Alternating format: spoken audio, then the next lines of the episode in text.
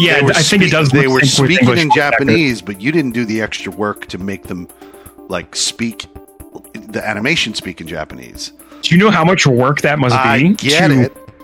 Take your models and then do two. Like I, I mean, like yes, you're right. Like I get it, but it was distracting. Lip syncing is kind of important with these kind of games, but like at the same time, two language lips, like Yeah. holy shit, that's like a whole game twice. That's a that whole they would game, have to model. whole game twice, right? And I I uh, get it, but like, it, you know, if you're gonna come to the market with your balls out, you gotta fucking know that I'm gonna kick them. Yeah, yeah. That's an incredible, incredible fair. analogy.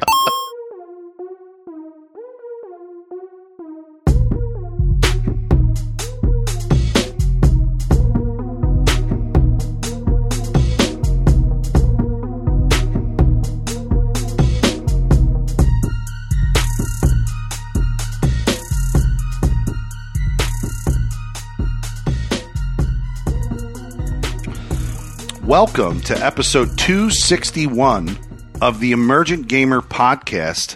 My name is Felix Hergood, and then we also have Neo. Hey, what's up? It's Neo Aoshi. There's Neo Aoshi, and then we also have uh, my good friend and longtime compatriot, Trip Zero.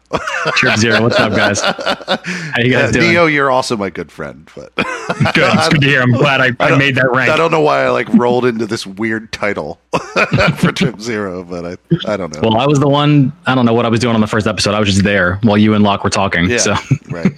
in the background, drinking a bourbon. But it's good to be back. Sorry, I had to take last week the fuck off. Nah, 'Cause dude. Jesus, man, it was fucking. Like we are like we were talking about before the show. You've missed one episode. We thought it was two, and it turns out it's one. You've missed one episode in 261 episodes. So you deserve a break You're for sure. kind of okay. So kind of it, okay. It was, I guess, four thirty that last Mm-hmm. Wednesday when I s- started texting you guys, and I was like, because I was like falling asleep standing up at work, like, and I It's a was like, thing. I can't go home and do the show. I cannot like because it, it's it's two jobs, right? Like I worked all day today. I worked a nine to sixer today, and then I get off and come here, and then you know we do the show, and then I edit the show. So it's like Oh, that- dude, 100. percent It's kinda like- it's, it's it's a second job. it's like a Yes. total totally going to another job. So Yeah. I appreciate getting that. yeah like the fact that there's not monetary compensation yet does not make it any less of a job like it's more work Mm-hmm. If anything to kind of get that shit out there so it's a real thing man i'm glad you uh took some time to yourself to rest up Oh yeah, I went to bed super early that night. I think I went to bed at like nine, just past ten. Like I started getting ready. That is for very early. Like nine forty-five. Yeah. it was a hell of a night. well you you- feeling better feeling You, good you guys did a great job last week, though. It was Thank good, you. Good work. Thank you. Thanks. Demos was a good guest as well. Yeah, Demos is cool. He had a lot of knowledge about Ghost of Tsushima. Are you guys Oh, doing yes. a Oh, spoiler? yes. Is your spoiler coming up? Gotta finish it first. I am still like, I mean, I don't know if we're jumping in anything, but I am still like halfway through the game. Well, why don't you start? Tell us And- about that. Oh, uh, I'm still playing it. I'm halfway through Act Two. Um, I want to say, I'm I've I've sl- I haven't streamed since like last Thursday uh, as of this recording.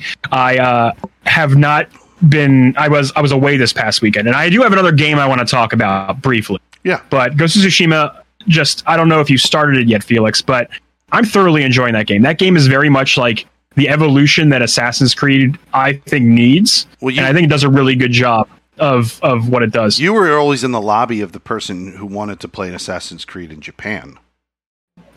I mean, yeah, but I, I I just like the feudal Japan time period and aesthetics. So Ghost of Tsushima is like that was like the aesthetic that I want out of like that that open world game. Yeah. Um, and the game is cool because it gives you that choice of being just you can brute force your way through it and just be a straight up honorable samurai, or you can just stealth kill. Like it, it gives when you raid camps, it gives you the option to be like the samurai. You can challenge your foes head on, and you can start a duel with with with uh, enemies, or you can just like sneak your way through the grass and climb on rooftops, throw kunai and bow and arrow, and stab your way through stealthily. Like like the game gives you all that freedom, and it's it's pretty cool that it does that. I Um, Just- there's still a lot I have not seen in the game too. Yeah, I just finished the prologue. And nice. The- the it's a good prologue, right? The, good op- opening. the open world map opened, and that was it. That's as far as I've gotten. Nice. and you're you are only seeing one third of it too. By the way, It is. It is like it's separated in three parts so far, and I'm halfway through the second part. Yeah, I heard you guys talking in the show last week, and it made me think of um, how the way the game opens up as an open world game. It's similar to like how GTA Three opens up. Like there's Yeah, where it, like opens by districts, right? Yeah, like it kind of like three islands, and then you open the one. i- There's some limitation within the game that limits you from going to the next island, and then you play story, and it unlocks the next island, and then Mhm. you go from there.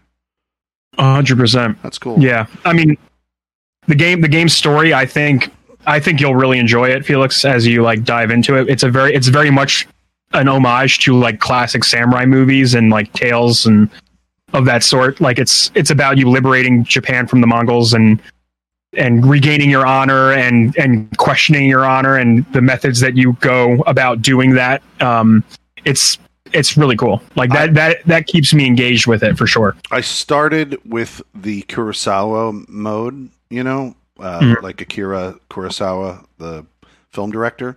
It's like the black and white film grain filter. But- so I that turned that on, and that was great for the prologue, and I loved it during the prologue. And then when I, Yeah. the minute I got out of it, I started my first, you know, interaction trying to kill like enemy uh, Mongols, and I guess I realized that I can't continue playing in it because I Mhm. literally don't, I don't know enemy where enemies are, like because they're bl- they're black and white blending in with the terrain. It's yeah, it's funny. You do lose a lot of depth perception when you just have that filter on, kind of. Yeah, yeah. Um, I, also, I, I would say you lo- you're doing yourself a disservice by not using the full range of like colors yeah, that you're they not seeing the colors. the world. My biggest problem is is looking for visual game cues. You know, Sure, yeah, tell me where 100%. people are and things like that. They're they're lost on me. I can see playing through it in that game mode when I know how to play the game. But currently, right now, I don't really know how to play the game. I don't know what the enemy types look like. I don't, you know, I don't.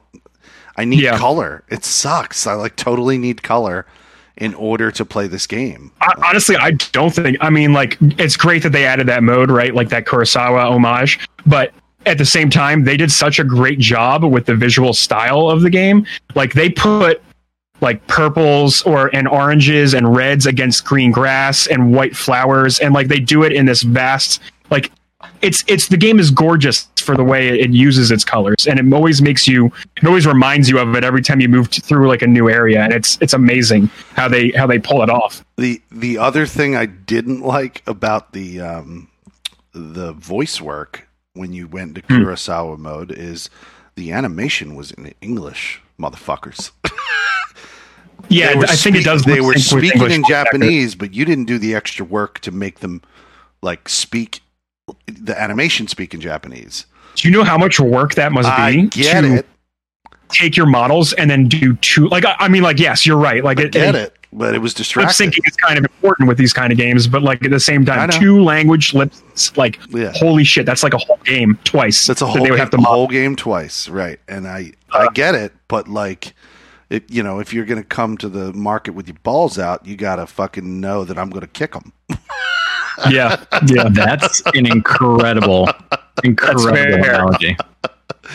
Um, but yeah, yeah, it was. It, Love that. I just it was super distracting, man. Like, I just was playing it, and I was I was like, you know, like I don't like the fact that I'm, I can I'm like read- pretending it's it's like a classic dub over, you know, like yeah, but nor- classic- normally, normally that is a uh, is people who originally spoke Japanese and they dubbed it with weird English.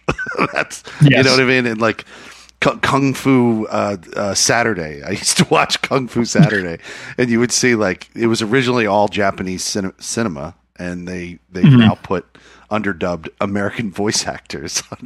Yeah, this is just the reverse of that. This is the reverse of that. It was weird for me. now I know how um, fucking you know people who watch that stuff uh, early Yeah. on felt. You know, I haven't played the game yet, but watching streams of the game, I don't think I could play in, in Kurosawa mode. Like I Mm-hmm. think I could watch a cutscene or two in it, but like the like they change the sound too, not just like the, the visuals of the sound. Like the sound is through like like a an, a very specific kind of filter to make it you know sound like how you that would time period. your yeah. recording sound back then, and the frame rate matches the movies, uh, and obviously like a movie frame rate is incredibly cinematic. Not the best when you're trying to play a video game and be, you know, action oriented. Well, that's what I'm saying. I loved it during the prologue, right? And I thought I was going to love it the whole time. And then the minute I got out of the prologue and started going into game mode, I was like, fuck, dude, you know, it'd be really cool if I could just turn this off and then turn it back on. And you can. You can in the settings. So I'm thinking that maybe I just go into the settings right before a cutscene. I, I, it depends on how frequent. flip it back in. Depends on how frequent they are. You know, like if You- cutscenes are very frequent, then I, I there are not. specific events in the world that I think it would really benefit from it. Like there's the uh, there's like the specific duel events that you you get these one on one like close encounter fights with other samurai. You mean the standoff or well, not standoffs are specifically against like like groups of enemies. Like um, you like you hold triangle and then you ready your sword and then they you wait for them to make a move and then you like draw and you you, you kill them right. yeah? These are specific duels, which like you stand like a like a cutscene plays, like a very cinematic cutscene of you facing off with this other enemy, this other samurai, one on one. Very and it, like it, it has like the title cards. Also, shout out to the title cards. They are every time you start a mission, it has like really like really awesome names for these like chapters, and then it has like the Japanese writing across the top but yeah, they, they they put that on screen, and then you're facing off against an enemy, and you like you click your sword out ever so slightly, and getting ready to, to do the duel. Kurosawa mode would be perfect for that because it's all it's all very dramatic and very classic samurai uh, action. Yeah, so far what I see with the game, there's a lot of good. There really is a lot of good in that game. But Yeah, one thing um that that we talked about last time was like the lack of like a lock on mode. Like you can't lock on enemies, and I still think right now that the game benefits if you think about it as like a Batman game. Like you can counter from any direction, and you can take on enemies from any direction. It doesn't matter like how you fight. Like because so The- the you're combat a pro- just proponent. very of, nicely You're a proponent of not having a lock on. For this specific game, yeah, for sure. I don't there- think I think they made, a, they made an active decision to not include that. People were denigrating it because it didn't have a lock on. Yeah. Right. And like there are some moments where I'm like, oh, I meant to hit this guy and I didn't because my character didn't really engage. It, it, my character like was facing like a weird angle and didn't hit him, but for Well- the most part, it worked very well. Well, I'm I'm going to tell you though. Back when I used to play Final Fight, showing my age hmm. in the arcade, you can lock on a dude and then actually punch people behind you. oh, It's, it's the backhanded. maybe. Magic. the, backhanded punch. You know, right, right. I guess there are ways that they could have done they that. could have done it. Yeah. But I don't. overall, remember, I don't remember. I'm very satisfied with the combat. Yeah, I don't remember the Batman games if they they didn't have he didn't have any way to lock on. I don't remember. Nope. It was all it was the free flow combat system. You would hit like flow. triangle. Yeah, you would hit triangle to counter any enemy from any direction, and you would continue your combo. It was all Oh, about yeah, oh, yeah, up your yeah. I combo. remember. I remember. And Um, this and you can mix your gadgets in, right? And you can do something very similar with this game this too. where game has a combo but button or not a combo, a counter No. button, a counter button. It does not. It doesn't have Uh, a counter button. No, it. Oh, okay. Sorry, I think like a.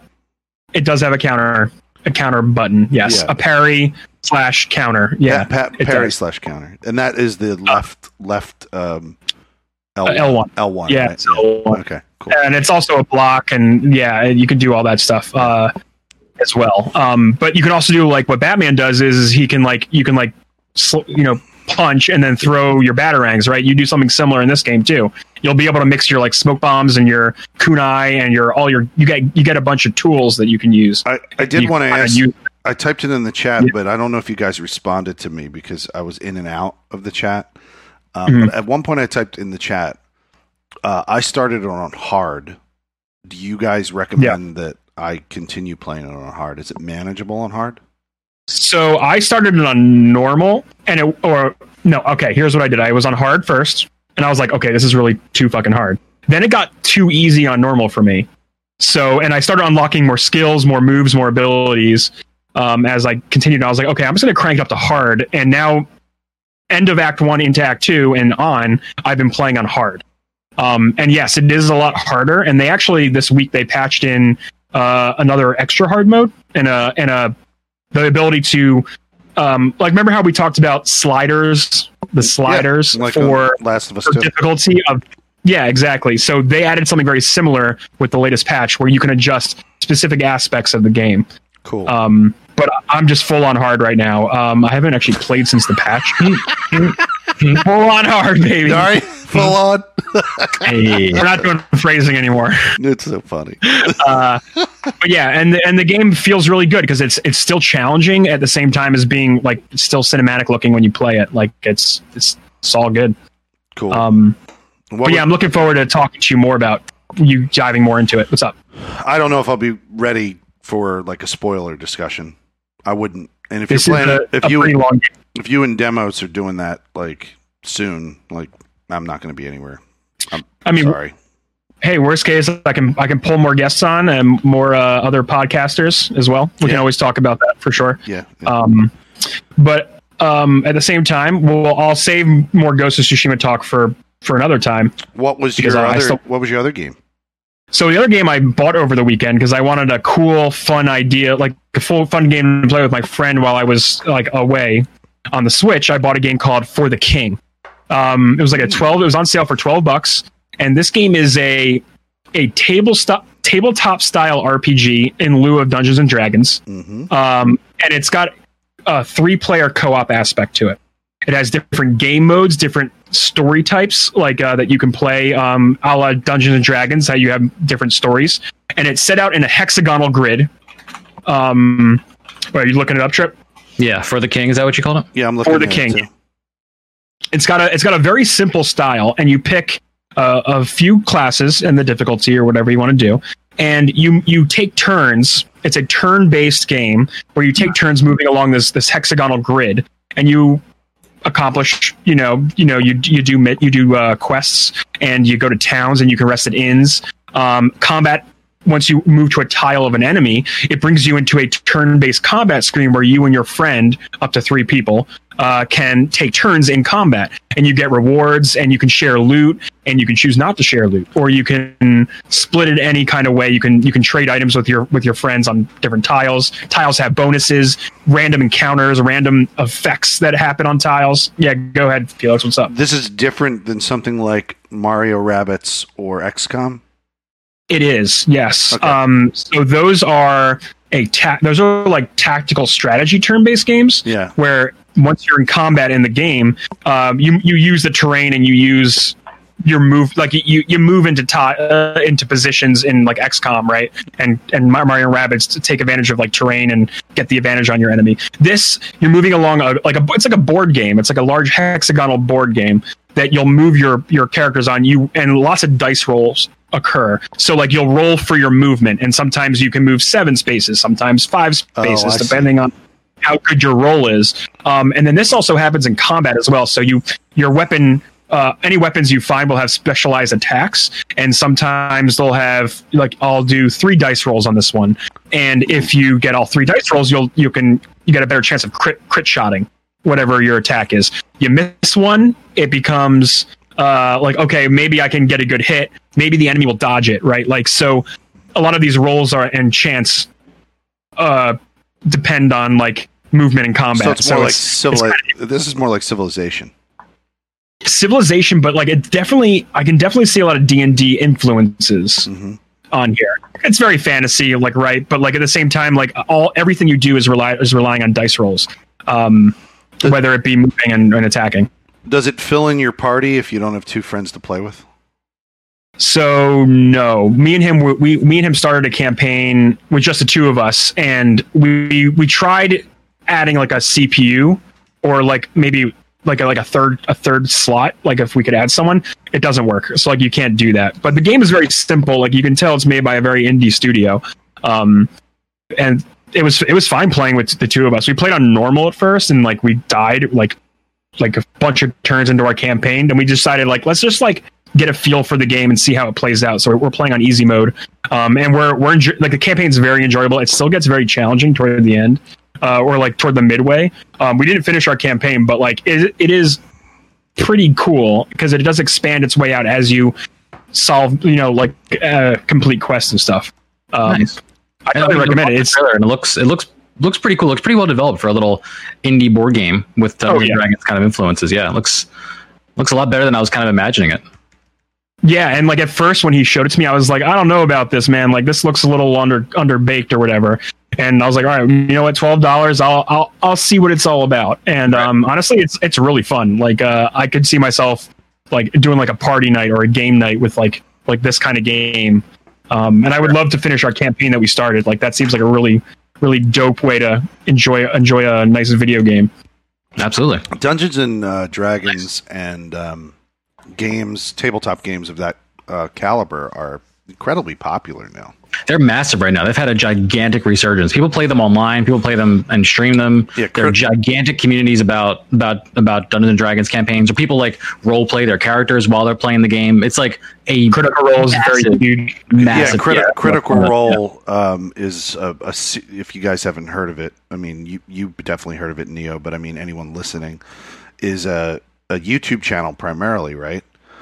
Um, It's a show. Uh, they stream.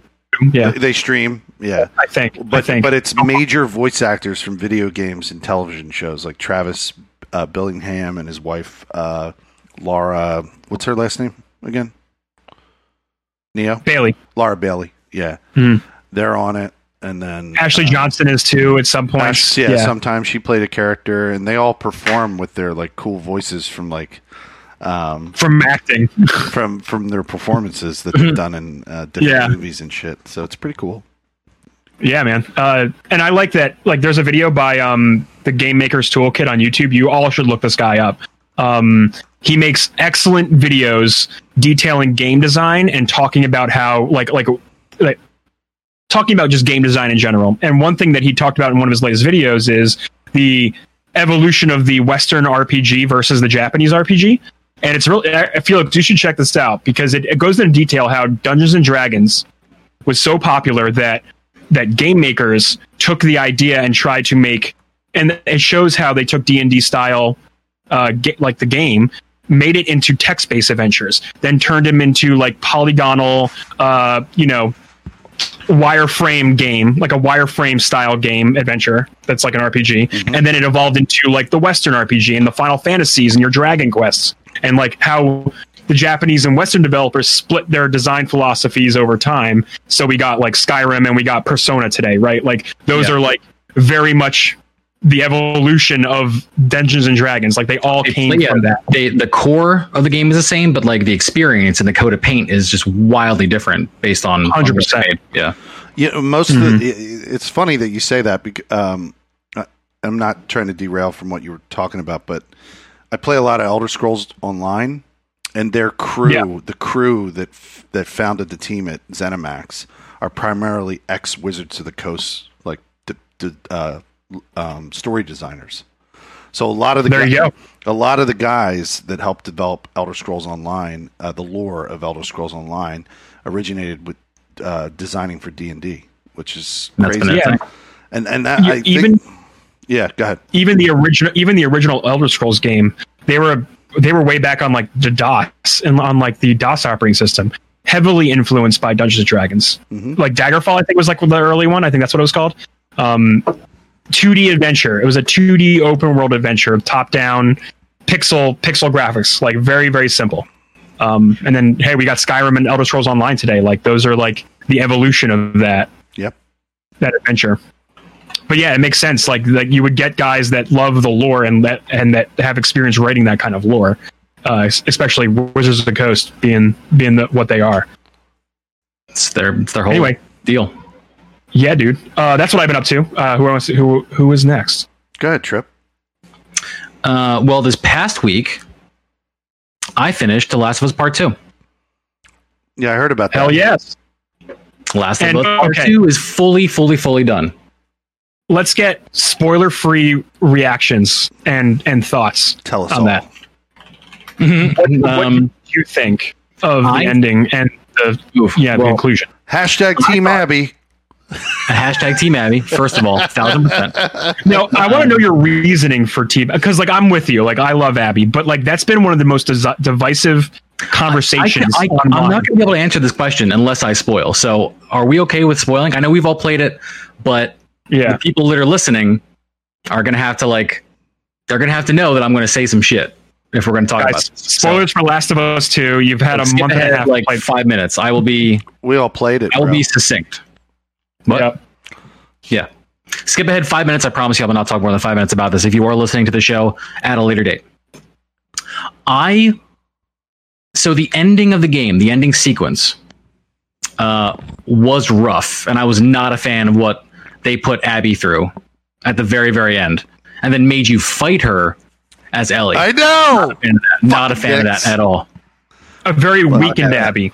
A very now now nourished Ellie. So when I Abby. first got to that um first got to that part in the game, uh I was talking to chat and like Abby rushes you in the water, right? Like out by the docks and like she chokes you, you have to start like fighting back. Well, I was like looking at chat and didn't react right away.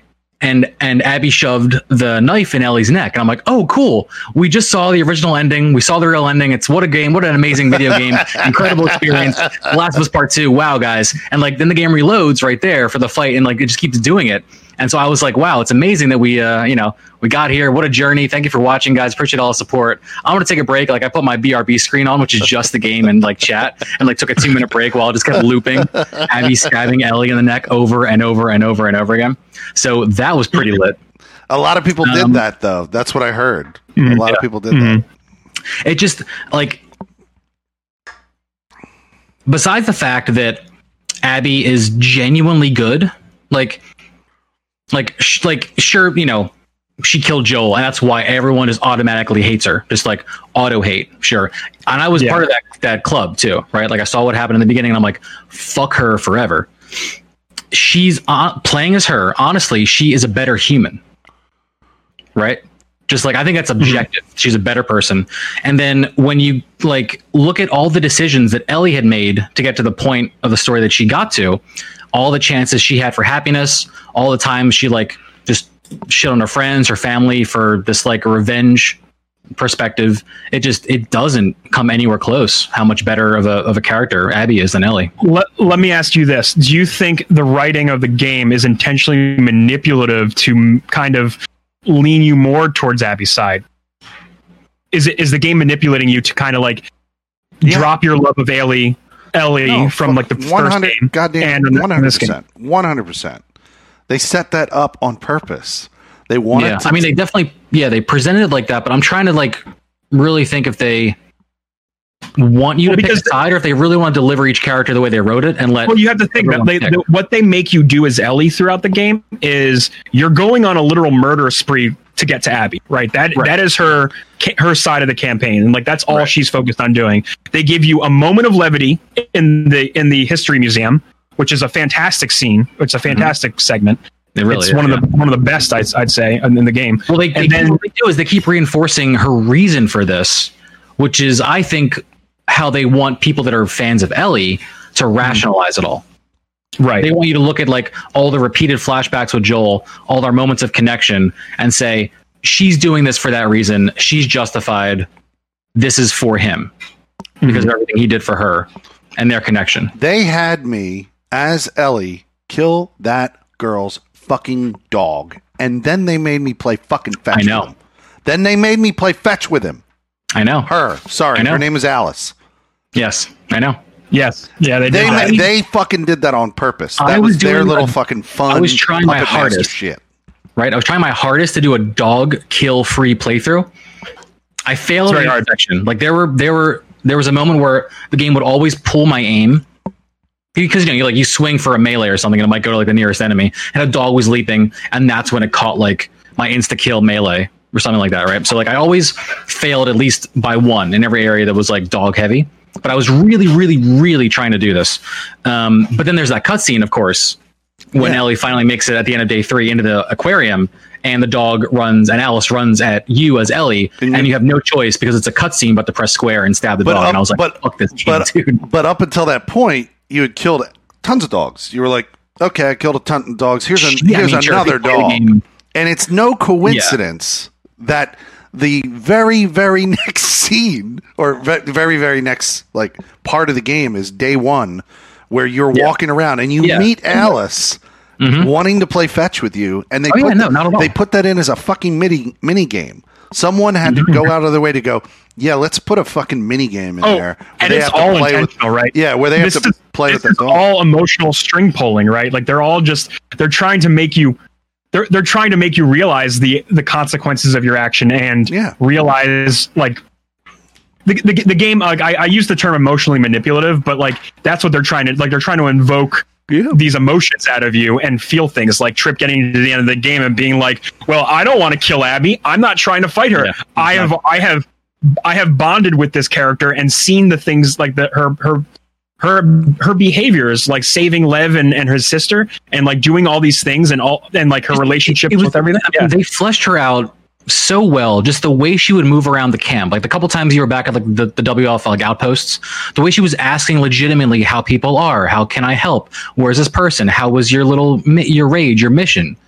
Like Ellie didn't give a fuck about any of those people in the town. You know, Yeah. she barely Yeah. cared about Dina. She fucking pieced out on Dina the minute she had new intel on Abby. And then got fucking bitch slapped by Karma when she came home and Did the entire say- house with him. Did you say peaced out? That's so funny. Yeah. And she didn't care, dude. Did you see my, Mhm. the point I made about how um, I thought that the story was like a transfer of like fathership almost like because toward the end uh, the, her new father figure became fucking Tommy. To- Tommy was making suggestions all the way up until the Yeah. final suggestion. Yeah, I don't think I don't think the bond is there that she had with Joel. I mean, and they, if they, anything, by there was- sure, but they tried to Yeah, make that happen I think- though, because they had that scene I think where what- she's hunting with him. Yeah, well, sure. Um, I think I think what the game was doing was they they took Abby and they they put her in the Last of Us Part One mode, giving her the uh, I, I guess you could say father slash mother figure to Lev, and kind of transferred that on her, right? Like they they were they almost they almost like imprinted Joel's role from the first game on Abby in some in some aspect. hmm It didn't do it fully because you didn't have the full game with them, but in some respect, you got that respect for Abby toward the end. It, it is a full game. It's two games. It's double. it is it's it's two games, literally yeah, for double the first game in time. Yeah. you did play a full. I mean, game oh, you're exactly. Yeah, It's a The- beefy boy. The original game was 15 hours, and we we did almost 30. You know, so it- Mhm. it, was two games. They put two Yeah. games into one. So I thought it was great. But overall, That was what are your overall, thoughts, Trip? I loved it. It was an incredible game. There was it did so much right in terms of being a game and in terms of storytelling. It just it's it's been an absolute like pleasure to play a game as well made as that. Just incredible. Yeah. top bottom. Like the cutscenes, the the writing, the animation, the the gameplay, the the difficulty, the challenges. Just it was. I mean, I don't like. I've talked about on the show. My only nitpicky things, the things that I didn't enjoy, are like like a random UI issue or like the fact that they switched the button that I liked personally to change my shoulder aiming perspective. Like that's it. That's literally it. Oh, and also they didn't really tell you how to climb a ladder. But again, tiny, tiny, tiny little things. You know, Very Not like tiny. the game, not like the game's experience. So I had So enough for- just a fantastic time. My question for both of you: Do you think this is already your game of the year currently?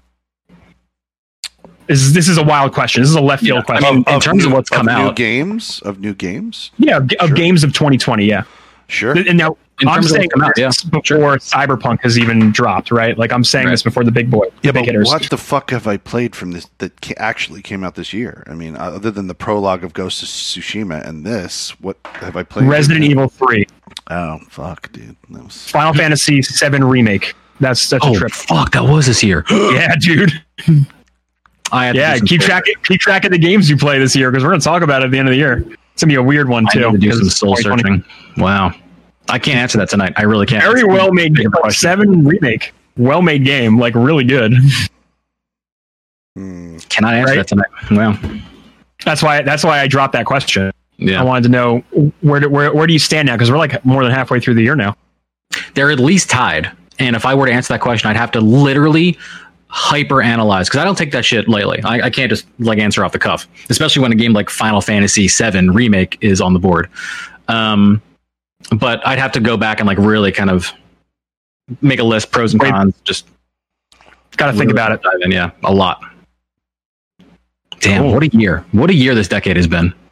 Uh, it's been it's been Yeah, the- wild. the It's pro- been a really wild year. Yeah, my biggest problem is most of this year so far, I haven't played one and done games like The Last of Us Part Two. I played games that came out in previous years that are service games, and a Hmm. lot of them. All through quarantine, I played Fallout 76. I just renewed Elder Scrolls Online, and I'm playing that nightly. You know, like Mhm. I'm not playing like the one and done, and that's pretty much the only one and done other than Resident Evil 3. Mhm. Um, and I would say that the experience of the narrative in Last of Us 2 is way better and more entertaining, right?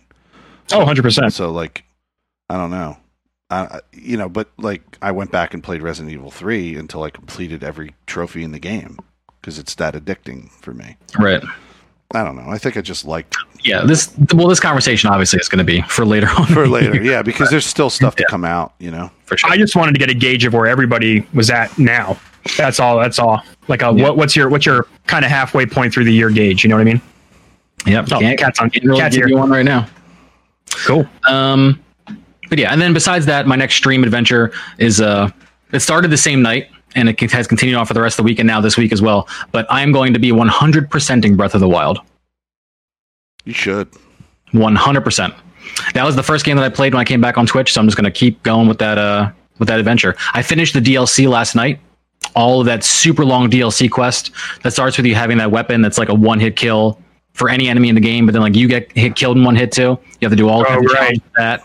Then you have to do three shrines each for each like region around the divine beasts, and then you fight the boss of the divine beast again, but with very very limited battle specifics. You have to like only use the weapons that are given right there, and uh, and then at the end of all of that, you get uh, you get the fifth divine beast that you then have to beat, and then once that's done, you get the power to summon a motorcycle. Hell yes. So I'm gonna use this motorcycle to find all 900 Koroks, and I'm very excited about it. You'll be you'll be riding all over Hyrule in style. dude. And that's that's a Well, DLC that you cannot play until you defeat Ganon, correct? No. no, yeah. you can you can rip it whenever you want. So I could rip that DLC right now Yeah. in my playthrough. Oh yeah. Well, It's, Correct. it's I haven't tough. even I haven't It's even like fought tough in a any. way. I haven't fought any of the big robots yet. The Divine You might you might have to finish the divine beasts at least before this. You don't have to be Ganon, but you do have to finish the divine beasts because one of the other bonuses of, of doing all this is that the powers that you get from each divine beast, all of them become uh, more efficient for you. Meaning, like when you use them and they run out, they take like a certain amount of time to recharge. Right. Doing this extra DLC each time you beat one of the bosses, I think it halves that time that it takes to recharge for you. So it's it's reward specific around those those powers.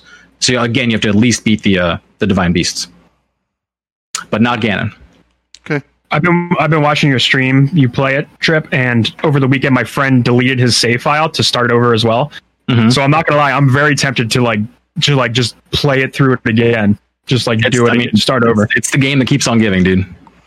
It, it is, and it's it's a such a great experience. I'll be playing that game for a decade. Yeah, Oh, honestly. one I, save think, I think this is Mhm. this is Nintendo's Skyrim. Like this is. Totally. Yeah. is. I mean, that's that's a bold statement to make, but like I do think it's not That's that's, that's really not though. that's Yeah. an it's, a, it's, it's a even better game than Skyrim. I still go back to Skyrim because it's fun just to live in that world. But like Hmm. Breath of the Wild is is far and away a better experience, I think, than Skyrim in terms of a, like a game you're That's- playing. Skyrim is probably a better like RPG or life sim if you want to go down that road. But like Yeah. in terms of a, a game, like a video game, Breath of the Wild, hundred percent. I, I mean, I'm I'm right there with you, 100. percent I, I think a lot of people a lot of people don't like the like open world emptiness Oh, factor. love it, love it. I- I, I think I think it's great atmosphere. I think the whole thing it, it screams like run all over me and search me. Like yeah, it's adventure. It's, and the, I think it's Yeah. one of the biggest video game maps of all time too. Like the things, the only that maps, is yeah, the maps that are only bigger than that are, um, I think like an Elder Scrolls Odyssey? game, like Elder Scrolls Two. Is massive. Assassin's Odyssey. Oh, I think this. Mm, I gotta now. I'm gonna look it up. I don't know. I don't, Biggest video game apps. Google. Let's go. Yeah. I don't know. I mean, they both seem big, but like there's there's not a a, a an active. Uh, uh, Apparently, it's Daggerfall. Elder Scrolls. but there, But I don't. Yes, that's not Elder gonna- Scrolls Two. Yeah, Yeah. It's only the biggest map because it just like it literally goes on forever and ever and ever almost, without All right. the detail that any of these worlds have. It- yeah, exactly. And it doesn't have the, it doesn't have that modern detail to it. Um, No Man's Sky is actually the the biggest one. Yeah, it's a fucking galaxy. I don't count that. Yeah, I wouldn't can't count. I saw because it's, that. it's not a map; it's seeded. It generates itself, Yeah, like Yeah. forever. Like you'll never ever find anything twice in that. you're hundred percent right. you know what I mean? Like that's not that can't count. Okay. Um, Fuel. Okay. Yeah. Uh. Yeah. Go ahead, guys. What? Oh, Who's is it my turn Who's next? to talk about something? Yeah. Uh, well, I want to practice this whole concept, Trip Zero, that you're suggesting, where I just stick to things that are relevant, right? But like, unfortunately, all that I've played is are games that are not really relevant anymore, right? Yeah. Um, so all I can do is talk about what's new in those games, if that's fair. Okay, Sure. That Uh, that is fair. Yeah. that's all I can talk about. Um, so the most important thing I want to talk about is the fact that, like yesterday, the Red Dead Online update came that offered a new role to the Red Dead Online experience. I did hear there was an update to we that. have yeah. talked about roles before, and I'm excited about roles. I think roles are the best thing that have come to that game. I wish GTA Online had roles, you know, to Mhm. keep people out of my fucking face. You know what I mean? um, trolls and whatnot. Um, but the cool role that they added would be a role that you would fucking embrace, dude, because it's called the Naturalist. Um, okay. so the naturalist isn't about just shoot the deer, kill the deer, skin the deer, and then go sell the shit to a butcher. The the the, the naturalist role forces you to use all of the skills that it takes to hunt a deer properly. So you now have a new ammunition type that comes with your varmint rifle called sedation uh, bullets or sedation darts or whatever. Uh, takes a couple of bullets in a deer to like actually uh, bring it down, but when it falls, it falls to sleep.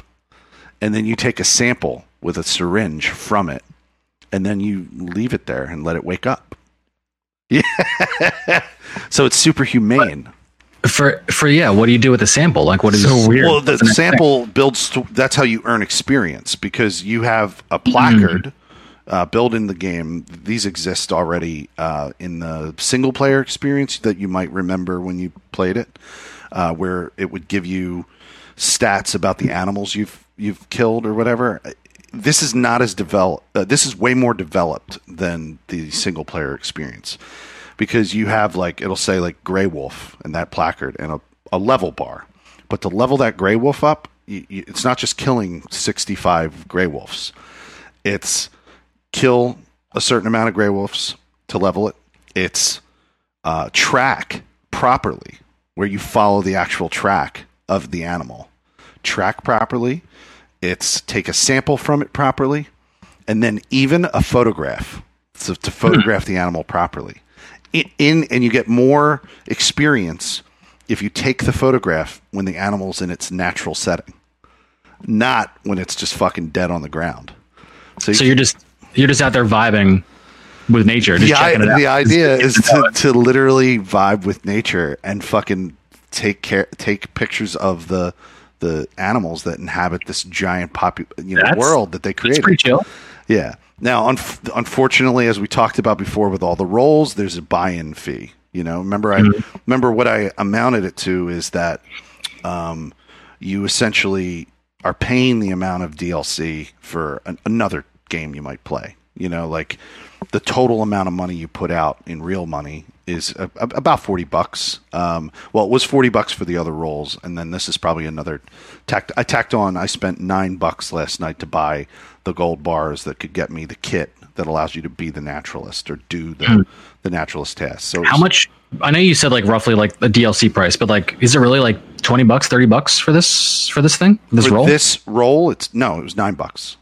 Oh, okay. Nine bucks. It was 25 gold bars in the current. So you're buying like a like a I don't know, like a microtransaction purchase or yeah, something. Yeah, I, Expand- I, I Okay. bought the 25 gold bars for nine dollars, and then I was able with the 25 gold bars buy the the kit in the game that allows me to do the you naturalist stuff. farm gold bars in the game. Yeah, you you- you earn those, so you could just do a bunch of stuff and earn enough gold to like. I'm sure the earn rate is a lot more slow than. Oh yeah, yeah, yeah, yeah. I mean, there, there are people who've gamed it, like my, Jay Prince, my good buddy, who plays it a lot. He uh, he basically knows how to earn gold on a regular basis.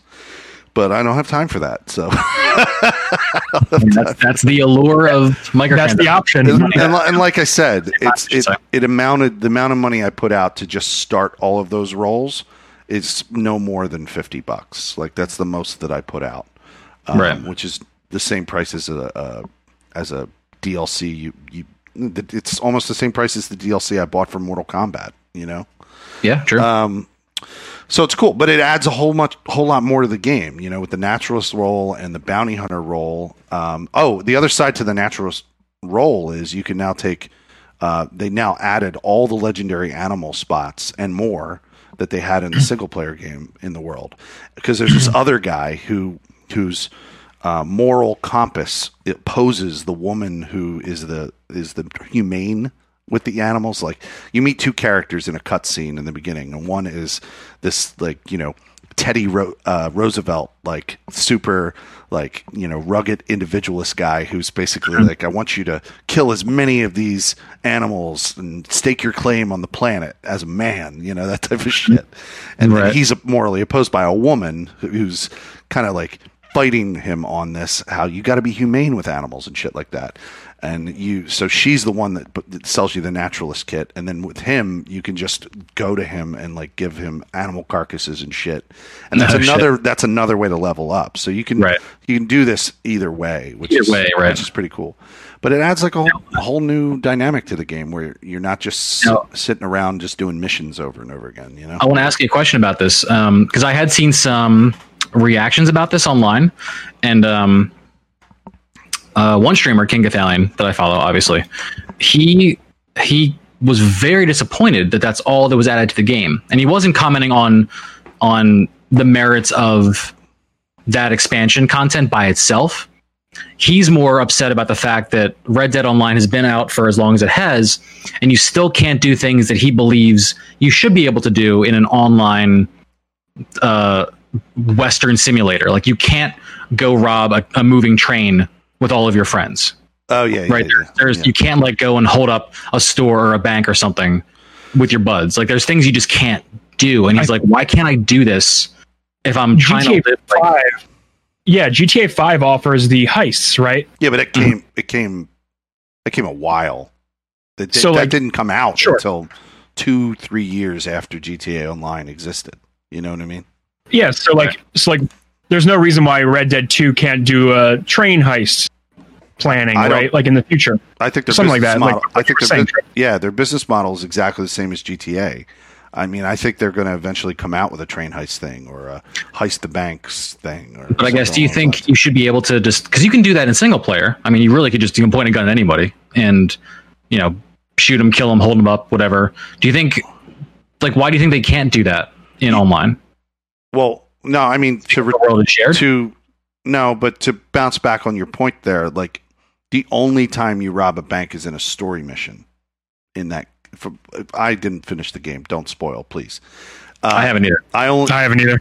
I, the only time I'm much further in the story than I was before, so I'm well past chapter three. Chapter three is the chapter when you're in Valentine. I've I've never left uh, Okay. Horseshoe Overlook to be honest. Oh God, So- No, no, no, no, no. That's what I'm saying. Horseshoe Overlook is the Valentine spot. Horseshoe, That's the first spot. Horseshoe Overlook is the first spot, but that you're in chapter three for that, Got and it, then okay. you all leave and you go into town and you rob. At one point, you play a mission with Karen, and it's Karen's mission, and she invites you to go into town and rob a bank with her. You do that as a heist. You rob it. You go through all the drama that goes along with it. You plan it. You do all that stuff, and then you Mm. and then you escape. And there might be another one later. There's definitely some train robberies. They're all story based though. They're not just things that you, Yeah, you can go up to a train in the in the online game and you can rob it. I mean, you can rob all the people on it if you want. You can totally do that, you can do that. but it's not it's not a structured story mission right. um, in the online. And I think that's what he's referring to. He's saying the structured story mission that we did in the single player game still doesn't exist in the online.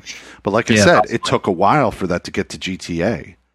sure. It existed in the story game of GTA, and then what? Two, three years later, they finally brought it to the online. Right. Well, yeah, I remember when when Heist finally rolled out as a like a, a an answer to raids in other cooperative right, online right, games. exactly. Yeah, I Um, think that that big one or that big thing.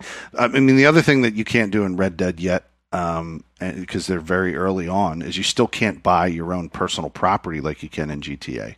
Like Mm, have a farm or a ranch Right. house or even an apartment in some downtown, you know, village or whatever. You like you can't. Yeah, well, it's, yeah, that. it's a lot easier, I guess, in, in GTA because you just like put a, a random character in a skyscraper, and then there you don't have to actually like build this model of a home. But like in in a western town, you got to give them somewhere to live, and like there's limited space on the map. Obviously, Right. they didn't have the thing, know, the thing, the big thing that sucks uh, that sucks about the Western environment is you don't how most people how they're able to justify why thirty people in the map all live there is because it is an apartment complex. I don't know Right. if you remember playing that, but you get an apart, you buy an apartment in GTA, and then like every you know like. Six people or seven or twenty people on the map all enter the same apartment. You know what I mean? And just Yeah. have different instances. Those are inst- they're instanced areas. Yeah. So it would. I It, guess they it, could do that, right? If it's only like what si- I'm making this up, I don't actually know, but like imagine 16 people at the most in an instance, right? They could just like make a little town just for the people to live there that all has their own like you know upgradable farmland or you know ranch land or whatever. You could probably do that. I'm guessing. Well, the, see, I don't think so because pure developing over here. the assets they're using. This is what's crazy. The assets they're using in the online are the pre-rendered, pre-structured assets that were in the regular game, right? Right. Uh, they've just figured out a way to make it online.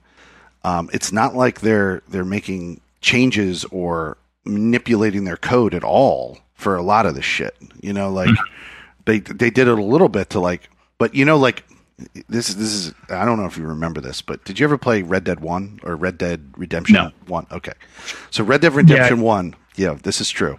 Red Dead Redemption One has a super like anti-Semitic character in this the town called Armadillo. Do you remember the anti-Semitic character Neo in Red Dead? Redemption You'll have to re- you'll have to remind me. You walk in the store and he's, he's like, I can't believe you don't remember this. You walk in the store and the first thing he says is, "You're not Jewish, are you?" like you, Oh, you don't God, you don't remember this at all, right?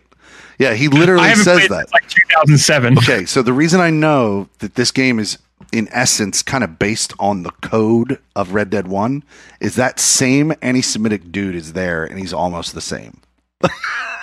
Oh my god. He still is saying the same dialogue. It's the same voice actor originally. I don't even think they brought back a different dude for that. So they're still using baseline for at least the older parts of the game, not the new map, obviously. They're still using some baseline code and voice work that was done from Red Dead Redemption 1 in the old map parts that you can go to. Um, so they're not putting a lot of work into alter like what you're describing right there into altering like the terrain. if anything, I give them props for the consistency. Like that's great. Like It's- that they're consistent yeah, with their. I mean, he doesn't say it as often. He was like adamant about it. Like this character was super anti-Semitic, like in the first game. No, like even so, I appreciate that they stick to their guns with their with the time period Yeah, that it they're it goes with the time. on, goes- right? Like, that- Goes with the time period. yeah, for sure.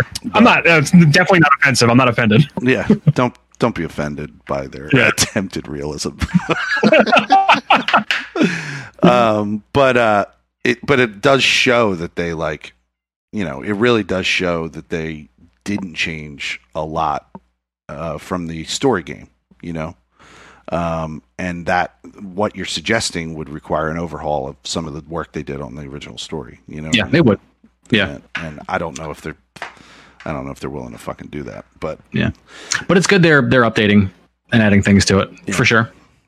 Yeah, but I don't need to go into detail. But other than that, I've just been playing Fallout 76 season play because I'm addicted to that motherfucking shit.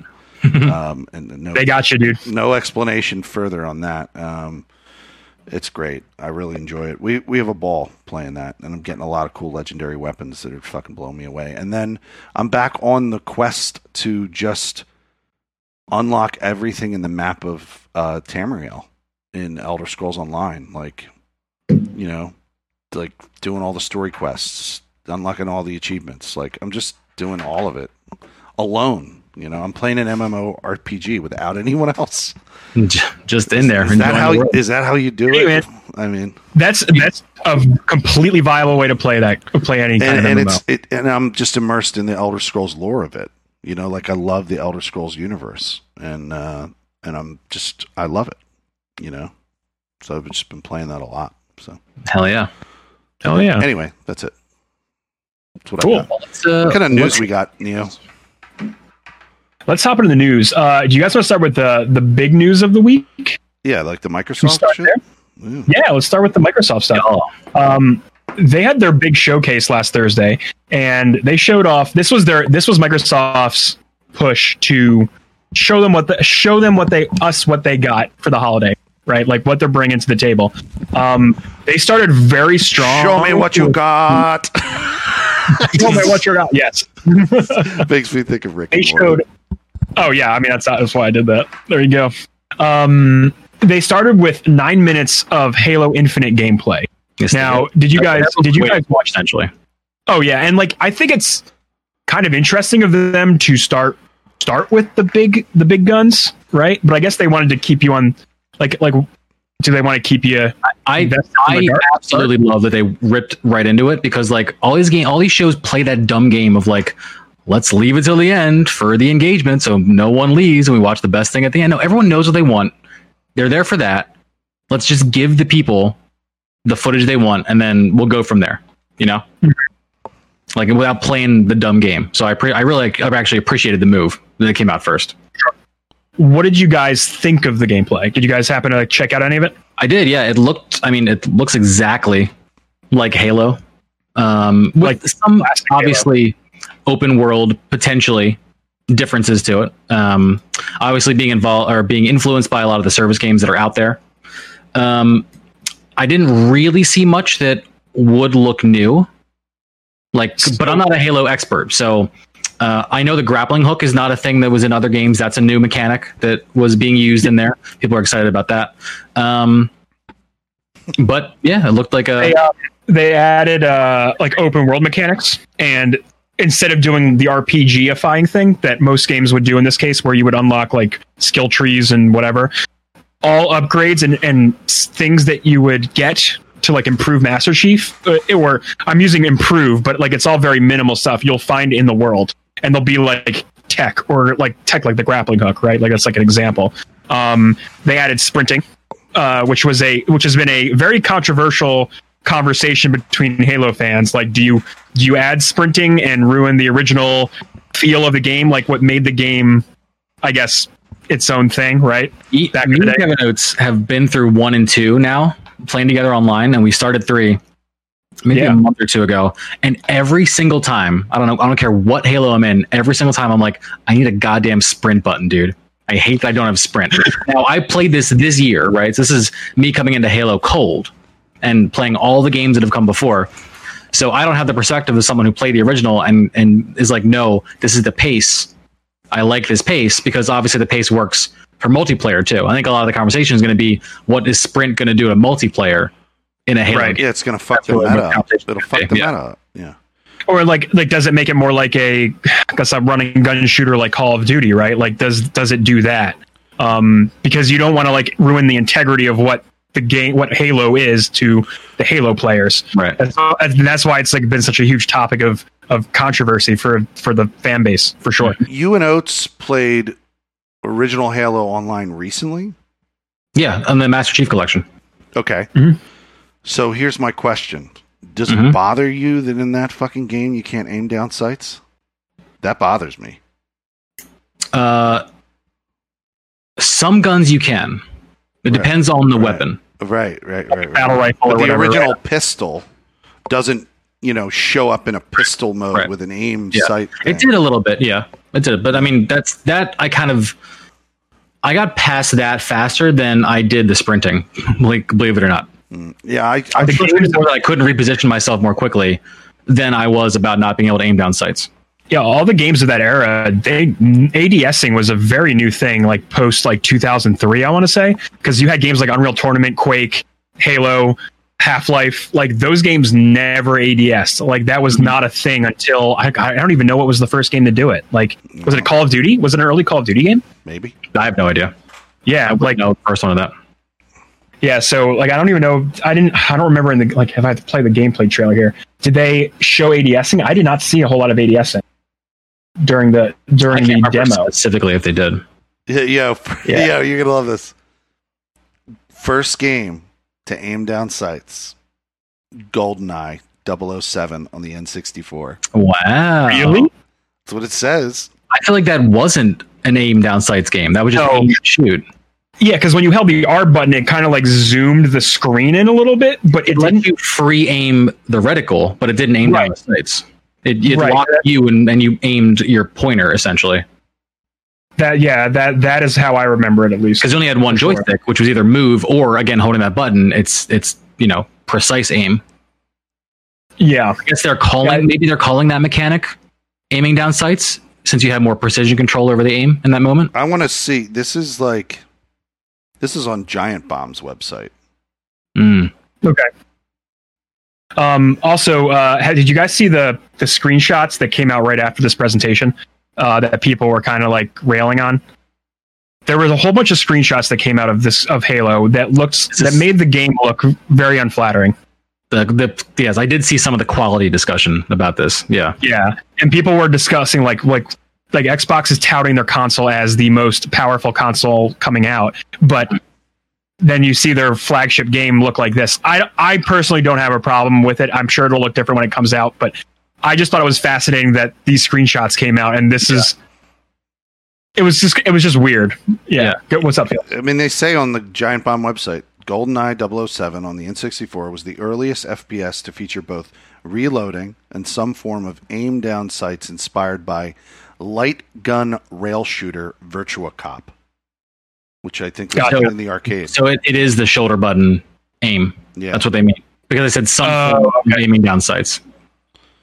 And- they had that Yeah, light. it says I mean, when I say it, I mean the actual act of seeing the side of your gun on screen, then going down the Yeah. down the like the the sights of the gun. Right. That's, that's what I think of. Yeah, but I see where they're coming from. I do. yeah. There was But yeah, also. 2.0. Oh, oh, I was sorry, going to go say there was a game called Vietcong that was like the predecessor to Call of Duty. That, Okay. That it says that it was the first games that took the step that if you aren't firing through your iron sights, you are firing from your hip with a So mu- that would be the first. with a much That was- reduced accuracy. Yeah. That sounds right. That's what we're talking about here. Yeah. Um, Phil, uh, Trip, what were you gonna say? But yeah, just to just to hop back onto the the graphic discussion, I caught that discussion when I saw people comparing some of the same weapons side by side when like the cinematic trailer came out. I think either the next day or even later on the same day. I forget when they dropped that. That has better skins and textures. And then one of the leads of the game uh, tweeted, I think, and replied to this, saying something like, "Look, it's a pandemic. Like we're all working like as fast as we can. Like it's it's an old build. You know, like we had to get it out for the video. Like just chill. Essentially, was like the TLDR of what he was saying. There were some shots of like enemy enemy uh, models as well, like just being on screen, and they they were also looked a little on the rough around the edges as well. Um, another another article came out. I don't have it in front of me, but they said that this game would have been revealed to the world way way sooner if they weren't taking in, into all the they weren't taking all the feedback in from the previous Halo game because they were they've been trying to find ways to like appease all Halo fans, new and old. Um, and I think this is their response to that. And it, we would have seen this game a lot sooner if it wasn't for them working on a way to kind of like kind of kind of make sure that they had something for everybody. I guess Sure. That's- that's the best way to put it. Um, but yeah, that's that's the Halo reveal. I thought it looks cool. I'll, I can play it on on PC. So I'll probably check it out. um, now I think now before I talk about the next game, I think the the biggest thing that uh, that Xbox needs to do is, I I think the, the thing that the goal that they should have in mind is is why do we want their box? And I don't know if this whole presentation was was the thing to do it. Considering I'm a PC gamer, I guess that's probably why.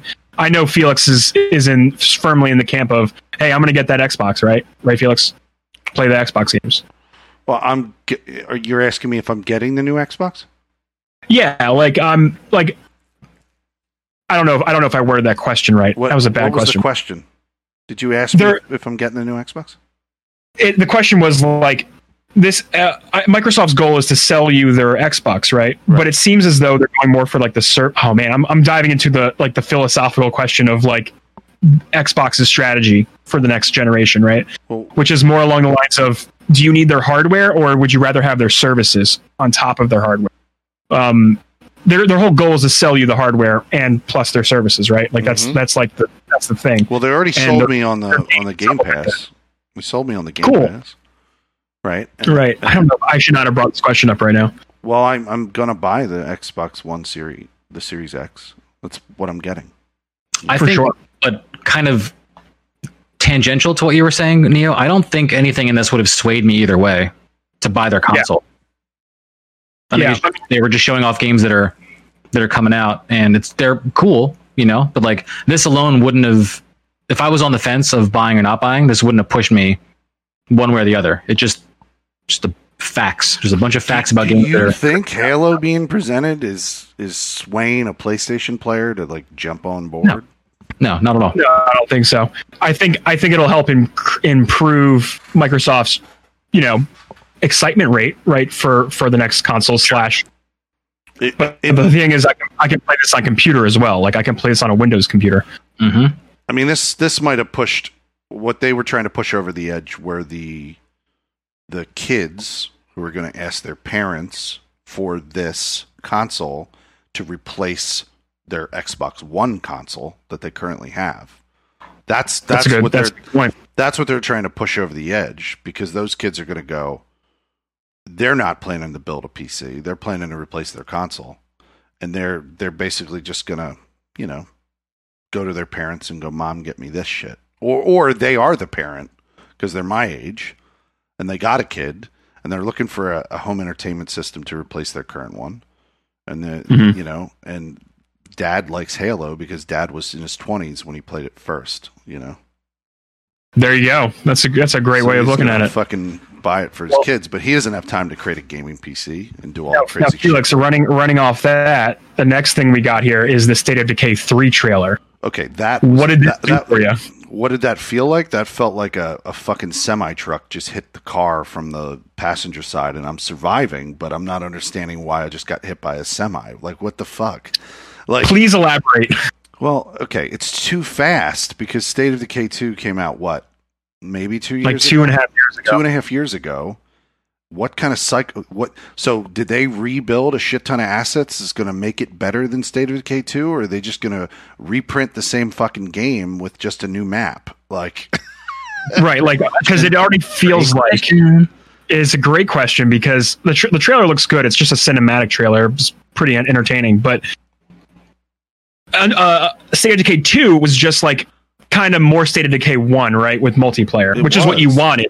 Yeah, it, it was it wasn't anything crazy different. it was so more State of Decay one that they literally were able to release with State of Decay two a goddamn DLC called Homeland or Heartland, Heartland, that's what it was called.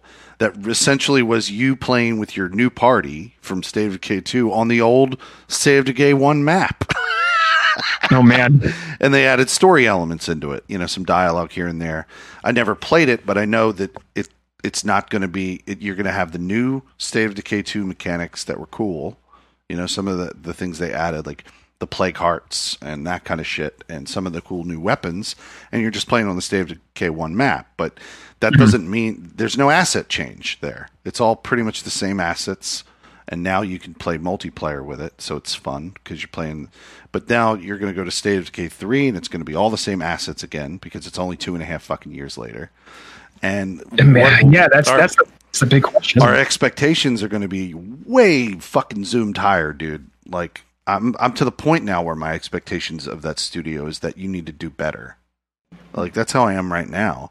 I don't Especially like the first like couple months of that game's release was right. a little rocky with Oh, it was multiplayer. so rough. And then It was when I went back mm. and I played the Juggernaut edition released, it was stable and it was great. And we, we did a couple weeks on it, but there still isn't enough substance there to keep it going, keep it going, keep it going. So maybe maybe they're trying to turn it into some kind of service game. I mean, Yeah, they need to do a fucking likely. major over, overhaul of the UI it's got to not look like a UI from fucking 2007. That's that's that's number one. They got to fucking change that shit. Like if they expect to use it as a fucking flagship console seller. Mhm. You know what I'm- I mean? right Like- for and they- sure. that's what they're doing. Like they think. I know it's sorry. I know it's one of the two or four, uh, you know, original AI, uh, original um, IPs that they actually have, but like you can't use it to sell the fucking Xbox Series One X with the jank, dude. I'm, I'm right there with That you. would be like that would be like uh, PlayStation or Xbox coming out. No, it would be let's just say it would be like Bethesda coming out with a new console and then trying to push the sales of the console by going, "Let's play Fallout 76, everyone. Let's check it out." You know, like Are you ready for that? no, but I'm saying like like the game is not polished. State of Decay 2 Oh, is yeah. not a polished game and you're acting like you know, wait for the great new State of Decay 3 release. I'm like, come on, buds. I would most definitely need to see any sort of gameplay I- before. 100% got to see gameplay and make and make sure that you didn't just copy and paste and like kind of tweak a fucking UI here and fucking add like a weapon here. like, oh my god damn it! Hundred percent. I'm totally Uh, skeptical skeptical of that decision. Uh, So As as we all are. As we all are. Um, the next game we saw was Forza. Just gonna skip over that because that's a beautiful there- racing. Well, what I was going to say, there, You know, there's your your that's your polish. That's your polish. that's your polish like Yeah. Yeah, selling But point. those you know? games, those games have been super popular and super polished since the first Forza. Like Mm-hmm. And it's the- but the other thing is they're not like broad enough of a player base. Like there's a very specific fan base of people who like to play racing games, and it's not it's yeah, not yeah. for everyone. You know, but what I mean? also Forza is always a showcase for the technology, the graphics, all that stuff. Yeah, they the one- showed it off with RTX, RTX visuals. Right, exactly, and it looked beautiful. Um, the one thing that uh, somebody did point out that they they were upset it wasn't the Forza uh, Horizons. That's what they were hopeful of. They wanted to see a new like Forza Horizons game. That's the one that was kind of open world, right? Yeah, that's the open world driving one that people love. Um, because I think people have their heart in that more than just the standard racing game. From that's the Right. impression. it I get. depends on who you are. I guess. It depends I mean, on, it gives it you depends more on to who do, you I are. imagine. Yeah. I know Kyle. Um, Kyle plays. plays- Kyle plays the fuck out of the Horizons game. He loves Does that he? game. Yeah. Nice. Uh, the next game we saw was from Rare called Ever Everwild. I am very Uh, excited for this game. So this game is very interesting because the trailer was very intriguing, right? They showed a very beautiful visuals, resurrecting animals and all kinds of stuff. But Rare said, came out and said they really don't. They've been developing this style and this world in this game, but they really don't have an idea of how it's going to play yet. Is one of the one of the things they said. They just wanted to show off their their kind of like their. It's like almost like we were watching their pitch for a game, Right. almost. Rare has come out and then they've said. Yeah, they said. Yeah, they said. uh Yeah, there was. You got to might have to pull up an article, but Rare was essentially like what we're doing with this. That seems kind of, I don't know. They don't know what the game is going to be yet. Kind of like they don't. They don't really have a firm idea of what it's going to be. Wow. But they have the world, the characters, the design down, the the, the aesthetics Yeah, I of it. clearly, yeah. It just it's wild that you actually show a game off, but then say, I don't know what we're gonna do with this, but it's all kind of there until someone has an idea. Yeah, It's let's see. Odd- see it. It's an odd thing to do, you know. No, but I mean, like the look of this game seemed very cool. I liked the. I mean, obviously they're, they're telegraphing this like connection with nature. They had big, giant, uh, like a some kind of a big giant thing that could wrap its tail around a tree to pull the, the tree down, so they have to like you know use tools or, or make something else to chop the tree down. They were obviously, like you said, resurrecting animals. There's some connection with like this big giant like deer spirit that raised this animal, and things are obviously beautiful and gorgeous and uh, slightly like they're not realistic graphics, but they're not entirely cartoony. They're like that that middle ground that like a Pixar movie would achieve. Kind Yeah, of. it's like a stylish, cel shaded ish. Uh, It's not really cel shaded, but it's like it's got that like like hand drawn kind of look. Almost. Right. Right. Exactly. And it's definitely not Earth because the animals are all kind of just very weird and slightly off. Um, Is it but seated? yeah, Do you know? Oh, there we have There's there's nothing love that. no It's literally like information. a um, it's like a trailer, like a movie trailer or something, or you know. I, I, I got a quote here from Craig Duncan, the Rare studio head. And he said, part of the reason we haven't talked about Everwild is because we're still feeling a lot of these things out. We're playing around with gameplay ideas. We still have plenty to say in the future of that, but we have an idea and we feel really passionate about, and we think it's something special. I have a team of people that wake up every morning with the desire to make the, this game that they're really, really passionate about. So expect this game for oh, Oh, not yes. soon. This is the game where where I was watching a video and somebody goes, and then you fight this like giant dog looking creature with a Wilford Brimley mustache. Remember the guy, that- the guy from uh, what was it, Quaker Oats commercials back in the day? Um, this dog looks exactly like him. In the Oh, shit, it's funny. You know, it's really funny. Yeah, I see the image of him. Um, so the next the next trailer we got was Tell Me Why, which is made by the from the people who do Life is Strange. Right? Yeah, Hmm? that looks really cool. Yeah, it's a really int- it's a it's a narrative story adventure about siblings. Um, one of them one of them is trans, and that does come into play into the story in some form. Uh, that's all I really know about it. It was a very dramatic trailer. Seemed like a lot of a lot of stuff went down in it. Um, that's that's all I'll, really know about it. it. Looks it looks really good. It looks like a kind of honestly, it looks like one of the best versions of those kind of games I've seen visually, storytelling wise. Life is Strange, yeah. At first, I thought this was in that universe, but it's not. I don't think. I think it's its own entry. It's its own franchise and story, separate from that. Hundred. It is. It is indeed. Um, the next two I'm gonna just jump over real quick because uh, they're kind of small things. Uh, Ori World of Wisps will have an enhanced edition, a frame rate bump for the Xbox. Mhm. Um, Outer Worlds was uh, DLC was announced. Cool. More Outer Worlds. We people love that game. They love that style of game. Um, and uh, they also announced Obsidian announced two more projects, which one is out now called Grounded, which is Honey I Shrunk the Kids meets like a survival game. Almost. Grounded looks so good and so fun, Yeah, I and just I want to download this because it is. It's you can download this now. It's like early access, right? yeah, I just downloaded. Yeah. I think it's on Game Pass too, so I could probably grab this as well.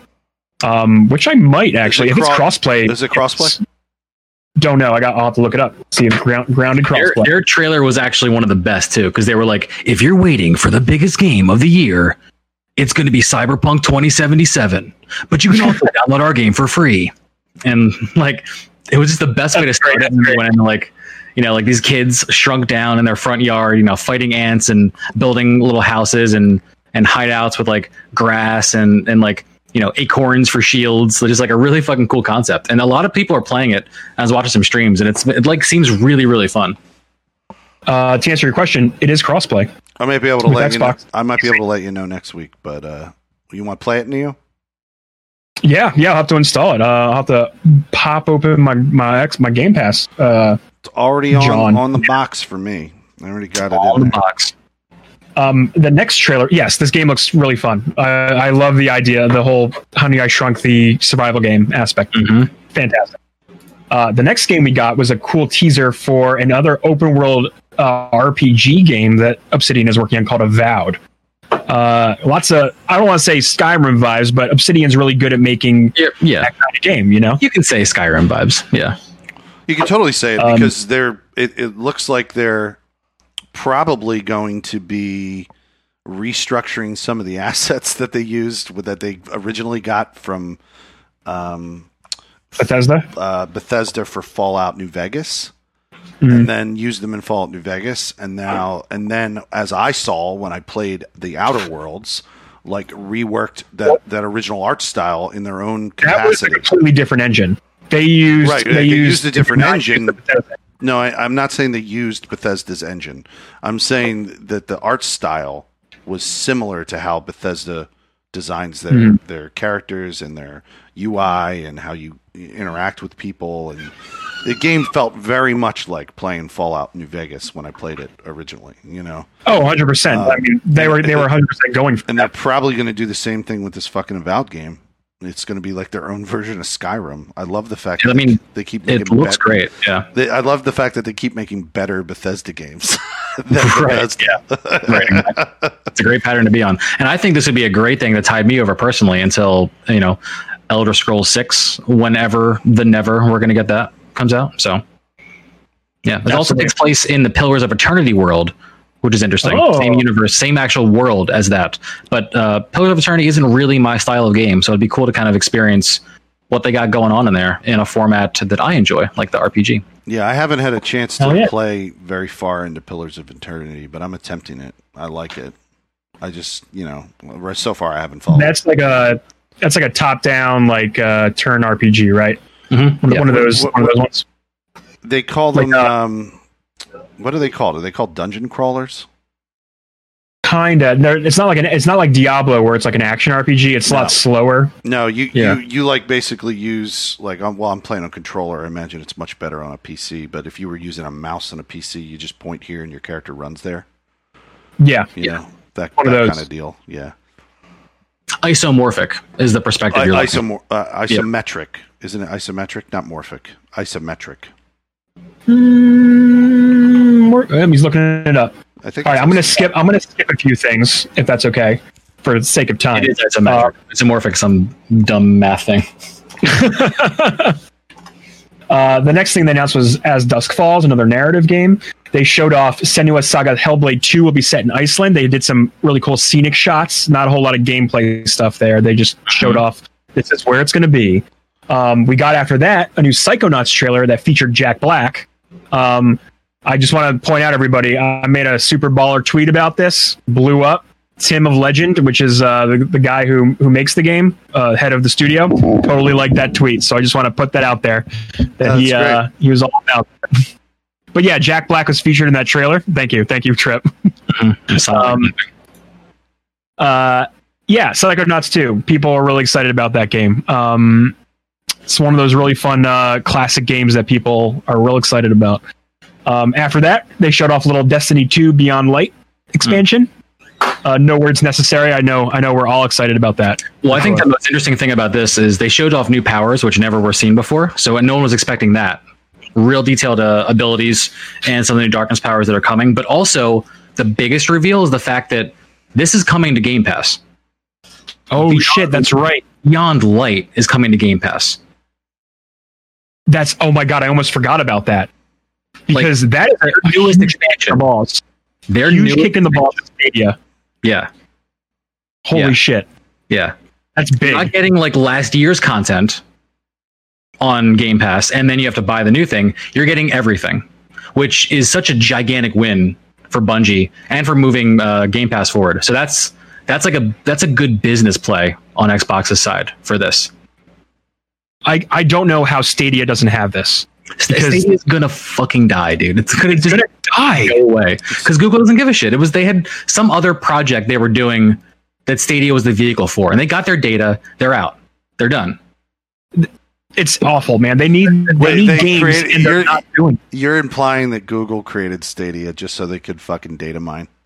One thousand percent something. yeah. And they, they have the server power, right? Because they're Google. Yeah. They data, Some aspect they of, like, data mined us. and like your lifestyle or like the way you would interact with like you know these these remote games just something about it they were like we can do this and get a lot of good information then make something later or make a service for this right but like they've done this a ton of times dude Oh just my like let God. products die off so Yeah, They're fucking so Um, fucking dude. They're so fucking greasy.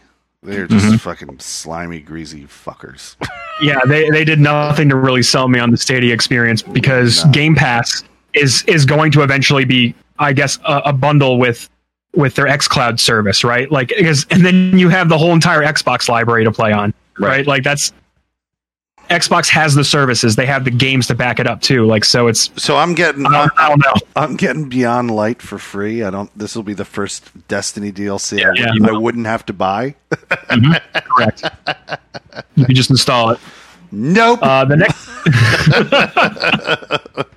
the next thing we saw was Stalker Two was revealed, which was a big surprise because it has it has only it has been years since oh, we've seen this to game console. anywhere. Holy shit!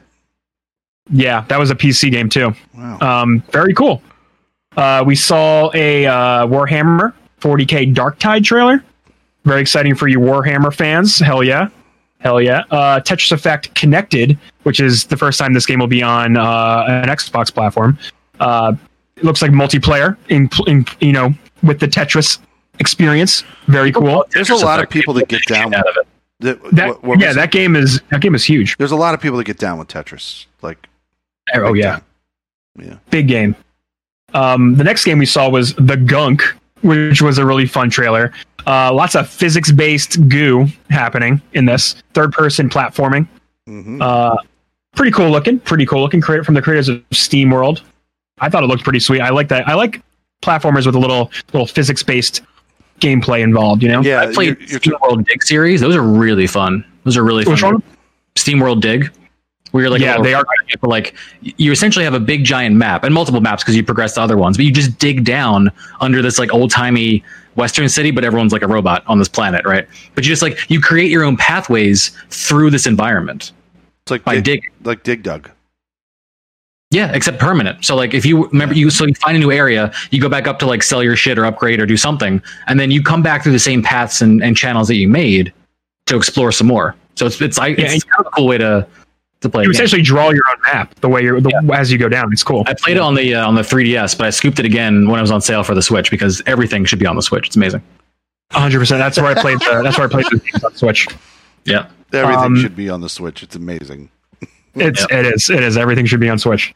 Uh, the next game we saw is the Medium. Now this game kind of was this the game that freaked me out. Oh god, it makes me put my age in so I can see this. Uh, this was the game with okay, you're a medium. Okay, it's you're between two realities. I thought this was a Silent Hill revival at first. Mm. When I saw this, got lots of creepy town vibes, parallel This- dimensions. This Yeah. kind of game excites the shit out of me. Oh fuck yeah! Very excited about this. It's like like I get the vibe of like a like a like an HBO series TV show you're playing. Um, I love puzzles in games. Uh, obviously, like you know, there might be some some spookiness to it, which I don't love, but like it you know could be slightly fun and stressful in like a stressy kind of way. I So- don't know. Just like a Oh, like intriguing story, you know, and like the two reality aspect makes it seem uh very very exciting. Like v- like definitely Silent Hills vibes, but not as aggressively like demented that Silent Hill was because I don't think I can ever play Silent Hill. It would like fuck me up. like I'd never be the same. But like this, I'm like I could probably get down with this. Yeah, and like they they talk about the two realities. They're being rendered simultaneously. So you jump, like I can almost see puzzles being solved with the act of jumping between two different realities, Do you, right? think Two you, different you dimensions, think you're gonna have a button that moves you yeah. between realities? Yeah. possibly. Um, but that's why I thought it was Silent Hill at first because Silent Hill has a lot of that aspect of there being this like like fucked up version of the town versus like whatever the whatever like the current modern version of the town. Like there's a lot of there's a lot of that that goes That's- on in Silent Hill. That looks really neat. Yeah, hundred That percent. one I missed. I didn't see that at all. The excited. Uh, Cool. Yeah, it looks really. Uh, the next thing we saw was Phantasy Star Online 2 announcement for an expansion. I played, uh, like, I talked about this game on the podcast uh, like a week or two ago. Uh, it's a cool ass game. If you want a cool live service Japanese style RPG to play with your friends, it's it's cool as hell. Uh, cool. We saw more of that. Uh, Crossfire X is so now okay. Crossfire X is coming, and apparently Remedy is making the single player game, the single player campaign for this and they did control they did max payne original they did uh you know they that's that's their that's their their jam um it looks really cool like i like the whole tactical you know aspect of it it looks kind of metal gearish in some ways um a little bit. A little bit. But it's a single player game. there is a multiplayer aspect to it which i'm not familiar with at all unfortunately It'd be hilarious if this was just like a cutscene for like the concept of the game, and all you're really doing is playing Crossfire, the board game. crossfire Yeah. uh, yeah that would be like I do all this big fucking cinematic shit, and all this is just like, like, like things happen when you shoot stuff in in the Crossfire board game. yeah Everyone's uh, like, but yeah no. That is a dated reference there, Chip Zero. You're showing your very age. dated dude, I never played the game because it was always broken, but my my cousins had it. So I'd always find it in my aunt's house, and I would never know how to play it because it was like just stuck in the back of a closet, Yeah. and like it was missing everything. And I'm like, this seems kind of cool. Like there's two guns here, but I don't know how to play it. There was a lot of games in the like the late '80s and early '90s that released with that like dynamic of like Yeah, shooting something to bring something down. I had one that was like a it's like a more violent, hungry, hungry hippos. I had I had a castle one that was like that, where you had these little castle walls that you could build and then take them down Mhm. against each other. It was pretty cool. Oh, nice. Um, and then the last thing we saw Yeah, was the announcement for Fable. it's It's back. pretty much the only thing that I was super excited about because I played uh, Fable one and Fable three. I never played two, but I played one and three. The first game that I bought uh, coming back to playing video games after I spent many years drinking um, was Fable. Was Fable Like you went off on an adventure yeah, and you just came back and you never drank ever again. You were just on this like this excursion, this drinking adventure. And Yeah. you're like, I've come back and now I'm done and I've seen all that side of life. yes. I'm ready for the next adventure. That was it. Now my ne- all my adventures are digital, and Fa- Fable Three was the start of it. Um, and then later on, I went back to. It. Was it called Fable Anniversary, which was the the original? That was a game? like a it was like a remaster of it. It was a re-release of the original, yeah, game. Is what I played then after that. So when that came out, but I never played Fable Two. Indeed, uh, that's pretty cool. I was ex- like, uh, we talked about predictions for this, and I, this was a game that I was expecting actually uh, to see. Like, hopefully, hopeful. I was hopeful, but uh, yeah, it was just a teaser announcement, but looks pretty cool. I, I I like to see what they do with this series, reviving it. Uh, Playground Games is making it. They do the Ver- Forza Horizon games, by the way. That is that That'll is look their, really good, probably. Yeah. Cool. and that is everything we got from Xbox. Now, does this move the needle for any of y'all? Move. I mean, uh, uh, like, I'm probably going to be that's a solid like just because of you know what we do, right? Mhm. But would this have like completely pushed me over the edge to buy a console for any of these things specifically? no. No, because I think anything that I really want to play here is going to be on PC. Maybe except for that um, that medium game.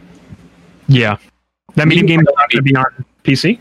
But I don't know if it is like if it is, then I'm also set on not buying this console. You know, Yeah, Because that that wasn't announced as if it was an exclusive, right? Medium. Did not see Um, the word exclusive around it. No, wait, hang on. I I'm just, gonna yeah, look could missed it. Maybe. game show um, showcase games PC. Just In the type that beginning of the Google. trailer, they they do the Xbox logo that sends through, but they don't say exclusive. Sometimes those logos will say exclusive on it. hmm It just went wow, Xbox. So I don't know, dude. Yeah, I don't know.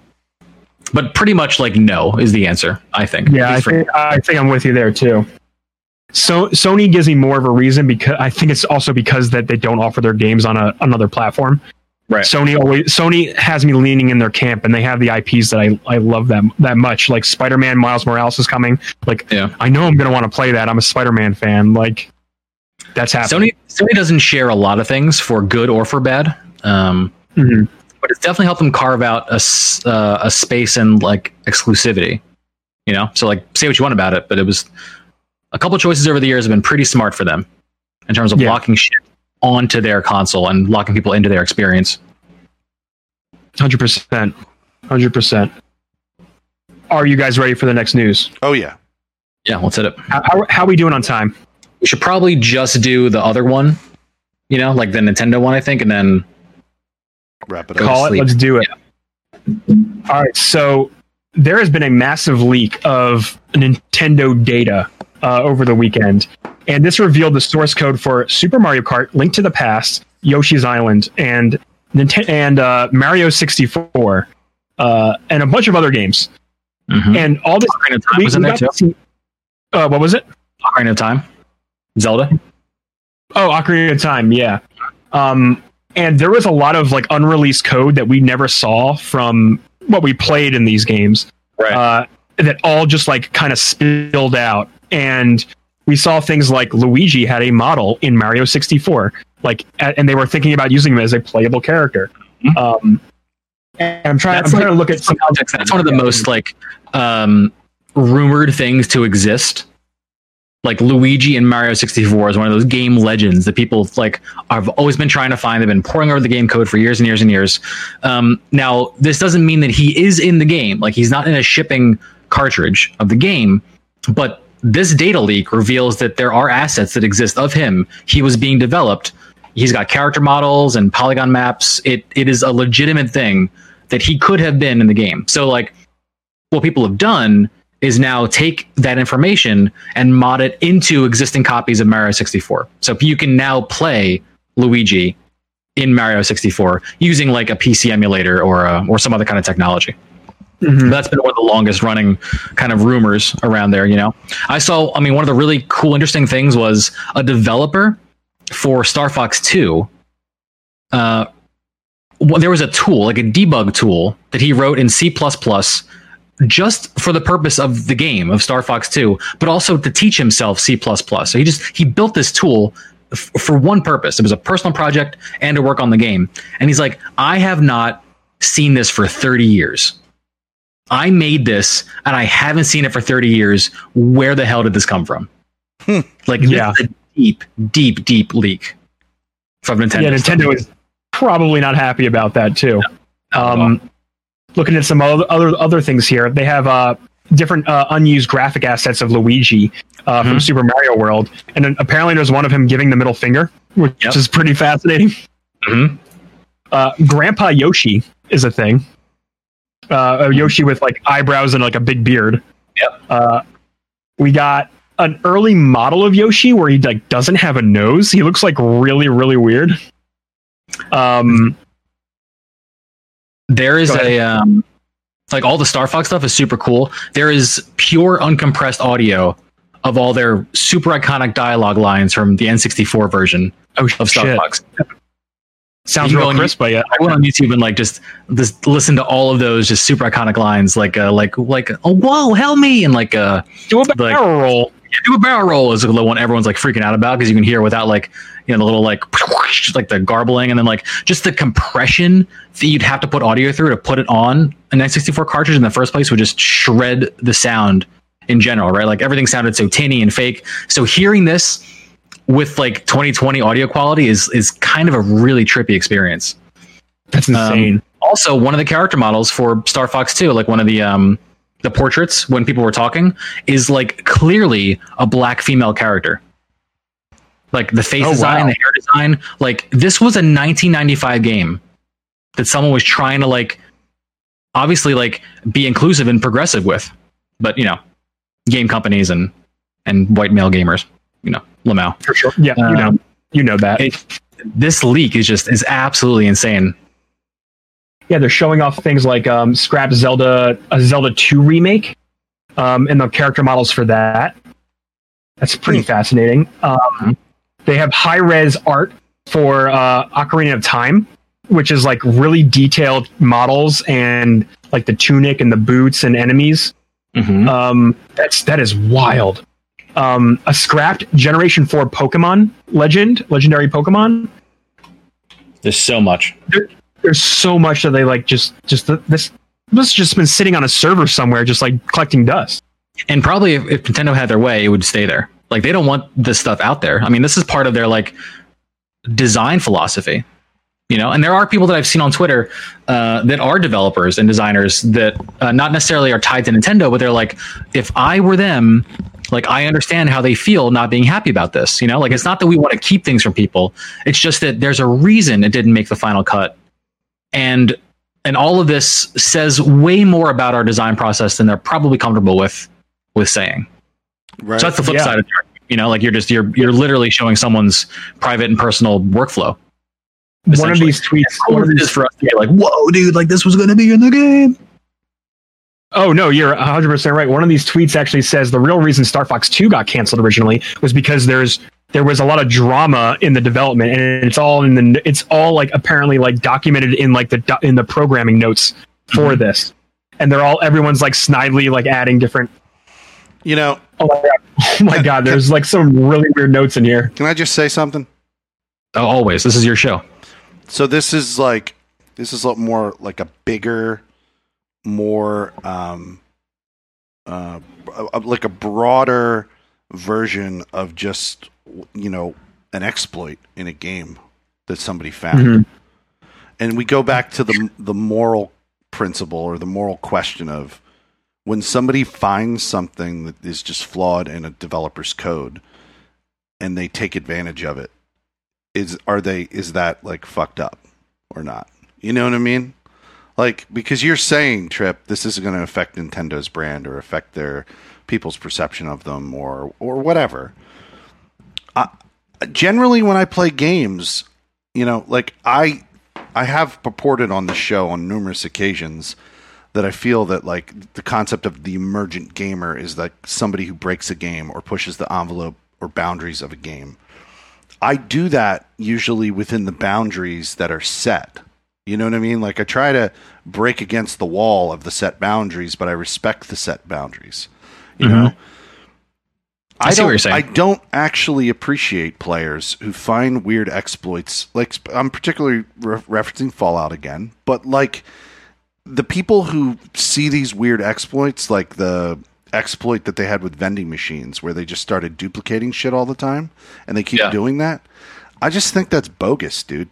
Like, and I think you know That- that this players are taking advantage of the mistake of and the, I think of the in game. reference to the specific thing we're talking about, I think this is kind of fucking bogus too.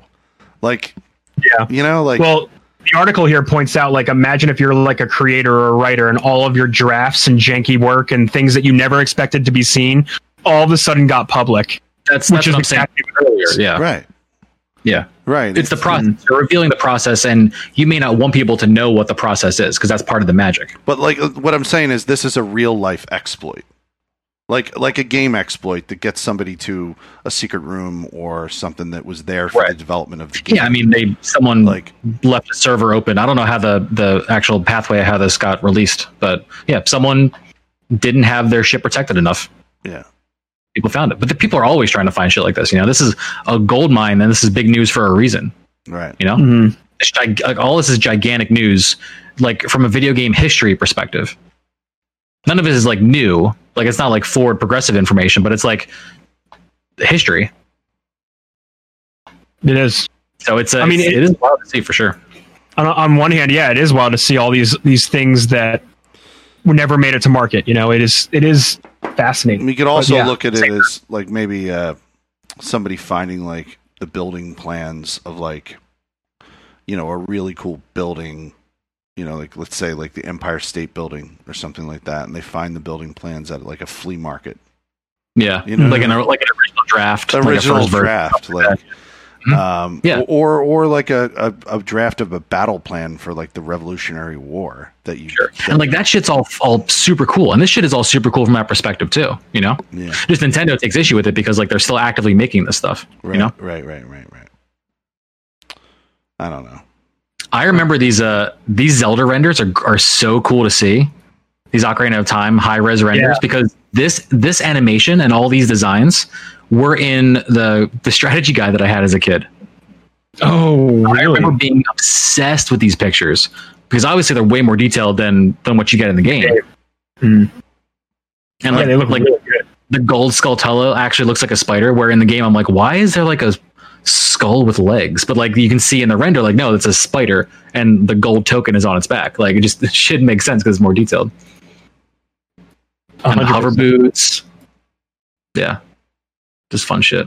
There's so much. There's so much that's in this leak, and, so, and stuff is going to keep coming out that's being highlighted as people kind of pour through it and Yeah, find stuff in all these games. It's apparently leaks like years ago, and whoever has this leak has been slowly doling out what this what this is. Apparently, um, Mhm. but yeah, wild, wild stuff. If you click on that thread, that Twitter thread, it's, there's a lot more. There's like like the Deku shield and the the the magic beans are like little marbles, and the long shot had a coil of chains inside of it. Like it's insane. Uh, it's it's crazy. I would love a remake of that game. Like they should remake. uh, Let's face it, they should remake a lot of these old Nintendo games. But you know, it's Nintendo. They, they'll they'll do what they want. Ocarina of Time did get a 3DS remake that was very good. I played it. It was very good. It was very, very, good, good. graphically and very good control wise. It was that was a fun game. A shame that it's trapped on the 3DS though. I know. Put, Put it on, the Switch. Switch, Nintendo. Damn it. Put everything on the Switch. Anyway, Uh, with that, let's wrap it up, boys. it's time. yeah i'm good it was Yeah. a good toss Uh, hundred percent. Uh, I've been Neo Ayoshi. You can follow me at Twitter at Neo underscore Ayoshi uh, and twitch.tv slash Neo Ayoshi for when I go live. I'll be playing the rest of Ghost of Tsushima at some point. Some Valorant. That's what I've been. That's what I've been jamming on lately. Uh, take it away, Trip. Uh, you guys, um, thank you for listening. Thank you for watching. Uh, I am Trip Zero. You guys can find me uh, everywhere. Trip Zero TV is my handle on Twitter, Instagram, uh, Twitch, twitch.tv slash Trip Zero TV. I go live Mondays, Tuesdays, and Thursdays, 7 p.m. to 11 p.m.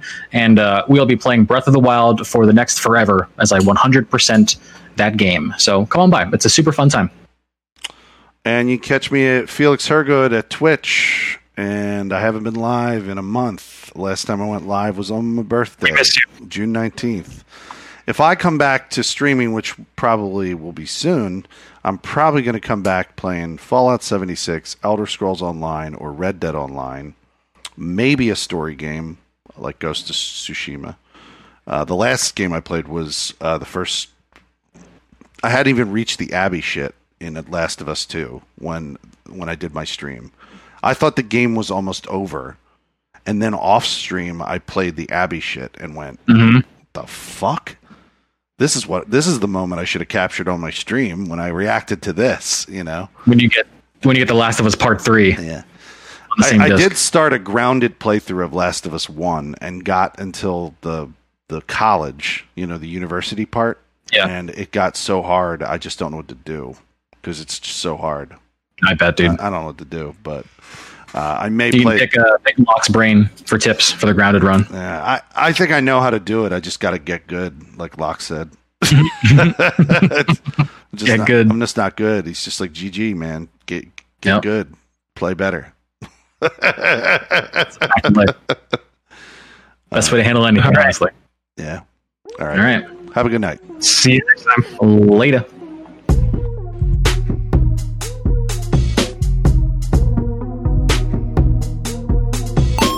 Did you see what Kevin Oates put in the chat? Now, what do you say? He streams every day on Mixer. Yeah, I'm there every day on Mixer. Every day. You, you've just been missing it. He's their he's their biggest streamer on the platform.